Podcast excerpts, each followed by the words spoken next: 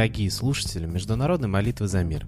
С вами сегодня Константин, и мы с вами продолжаем следить за событиями в мире и молиться за мирное небо над головой. А причин у нас для этого много. Главный редактор турецкого филиала российского агентства «Спутник» Турал Керимов сообщил РИА Новости, что власти Турции запретили ему въезд в страну и лишили аккредитации. Сотрудник погранконтроля забрал мой паспорт и припроводил меня на пункт досмотра прибывших пассажиров, где меня продержали около часа без объяснения причин. Потом дали мне бумагу, в которой написано, что я являюсь пассажиром, въезд которому запрещен в Турцию. В бумаге никаких объяснений также не содержится, поведал журналист. Российские миграционные службы как будто в ответ добились выдворения из страны гражданина Турции Акчая Емера, который больше 20 лет прожил в Сыктывкаре, занимаясь фермерством, сообщила Радио Свобода. Мужчину депортировали, несмотря на то, что у него было разрешение на проживание в России до 2020 года. После инцидента с российским Су-24, сбитым турецкими ВВС на границе с Сирией,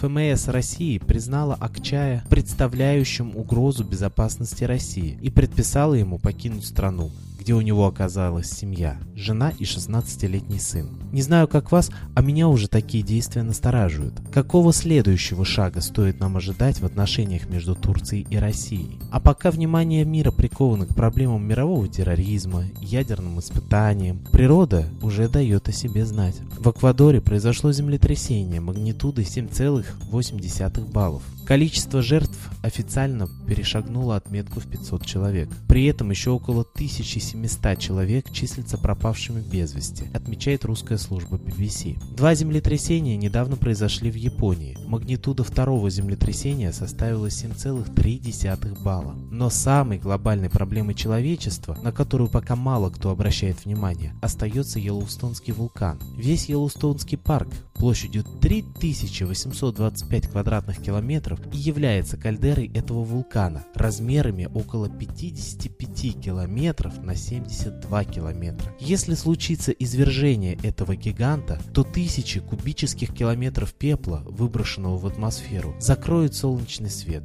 Мир погрузится во мрак. Это вызовет резкое понижение температуры. Например, в Канаде и Норвегии за пару дней столбик термометра опустится до отметки минус 20 градусов Цельсия. Наступит ядерная зима, которая будет длиться около 4 лет. Непрекращающиеся кислотные дожди уничтожат все посевы и урожаи, убьют скот, обрекая выживших людей на голод. 1200 километров.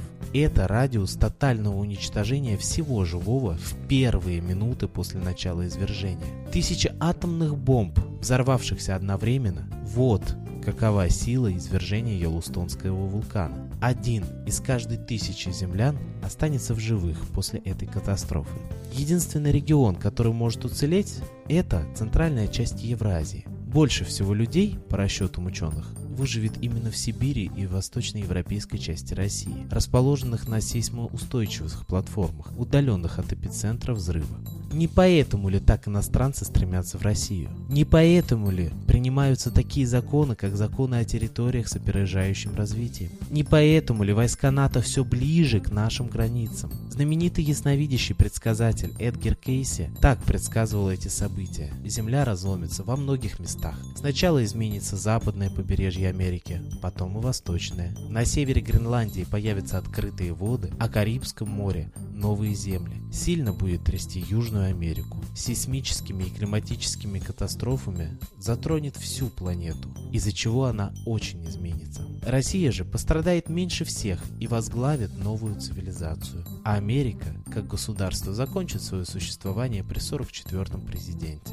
А почему же сегодня Йеллоустонский вулкан так вызывает опасения? А причин на самом деле несколько. Закипела река недалеко от парка Йеллоустона.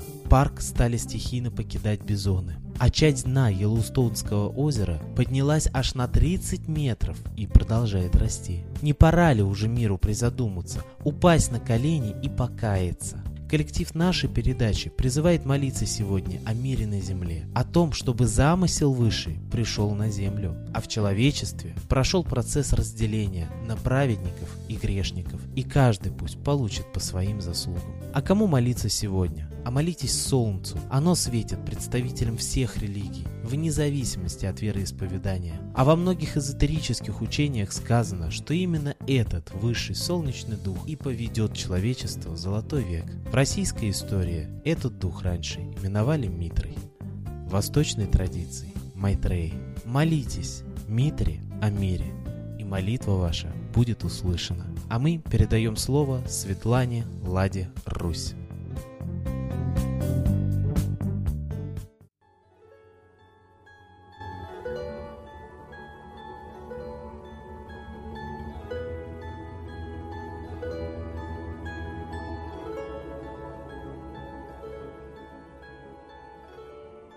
Уважаемые граждане мира, все мы живем в тревожное время.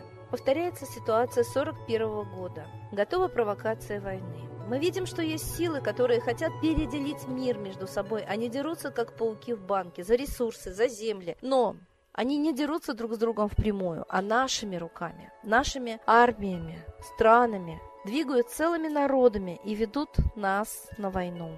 К сожалению, политика правителей всех стран далека от интересов народов этих стран. Я предлагаю народам взять свою судьбу в свои руки. У каждого народа есть собственный лидер.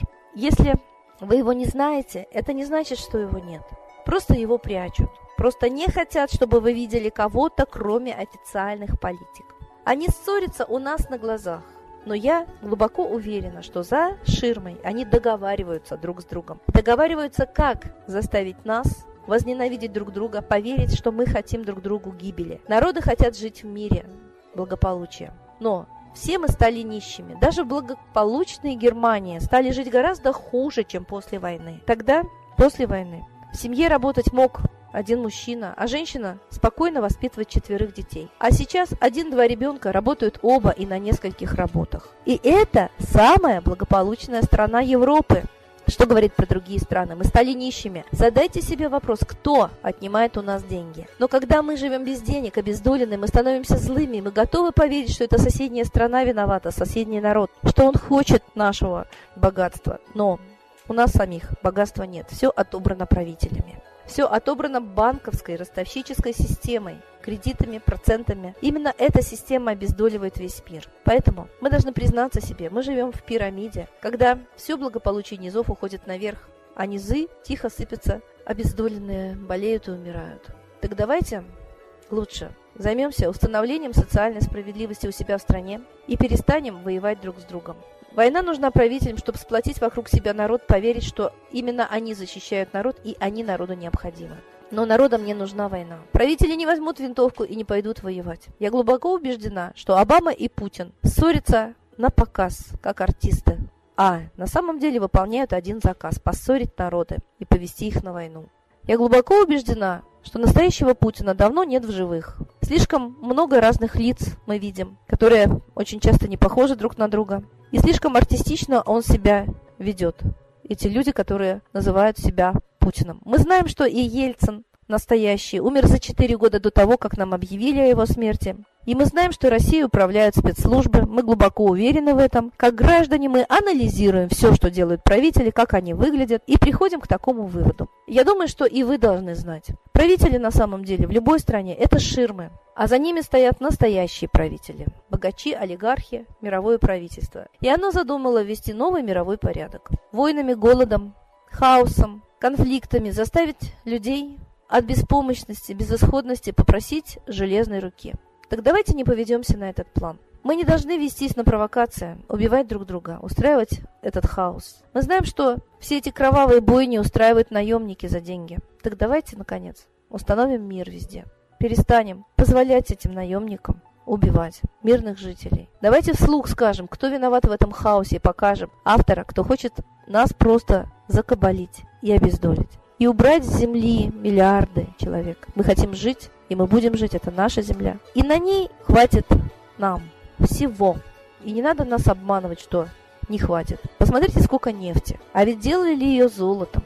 А ее так много, что сейчас она ничего практически не стоит. Поэтому мы живем как в казино и как на бирже. Какую цену хотят, такую и устанавливают на все. А нас заставляют платить. Если мы возьмем все в свои руки, у нас будет всего поровну. Это мечта человечества во все времена, во всех странах. Но мы, наконец, должны это сделать хотя бы перед лицом Третьей мировой. Не будем убивать друг друга и радовать тех, кто хочет нас убить. Будем дружить, называть вещи своими именами, ничего не бояться.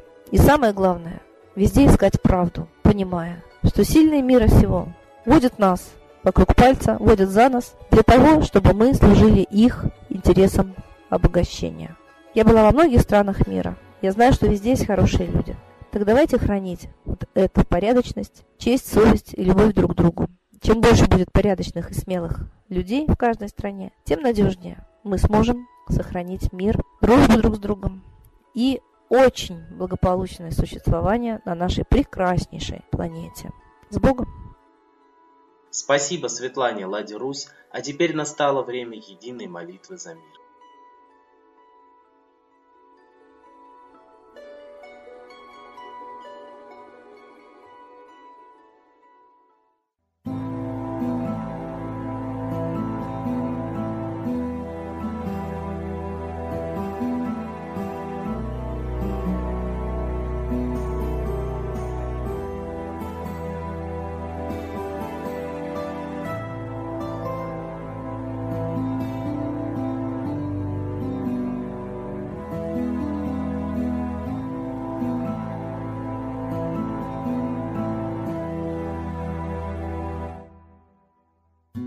Дух смерти и зла над Россией клубится, и заговор тьмы над народом глумится. Исчезли последние крохи в стране, а НАТО, Китай уж готовы к войне. Солнце родное, спаси нам страну, трусости, лени, прости нам вину.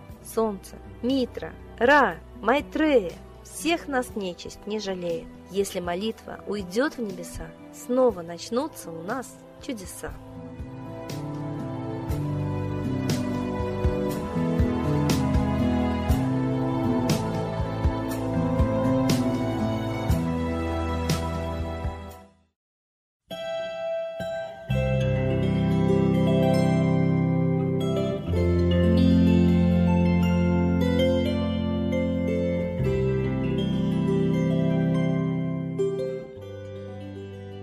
Спасибо всем, кто был с нами и молился за мир, а мы с вами прощаемся до следующей трансляции.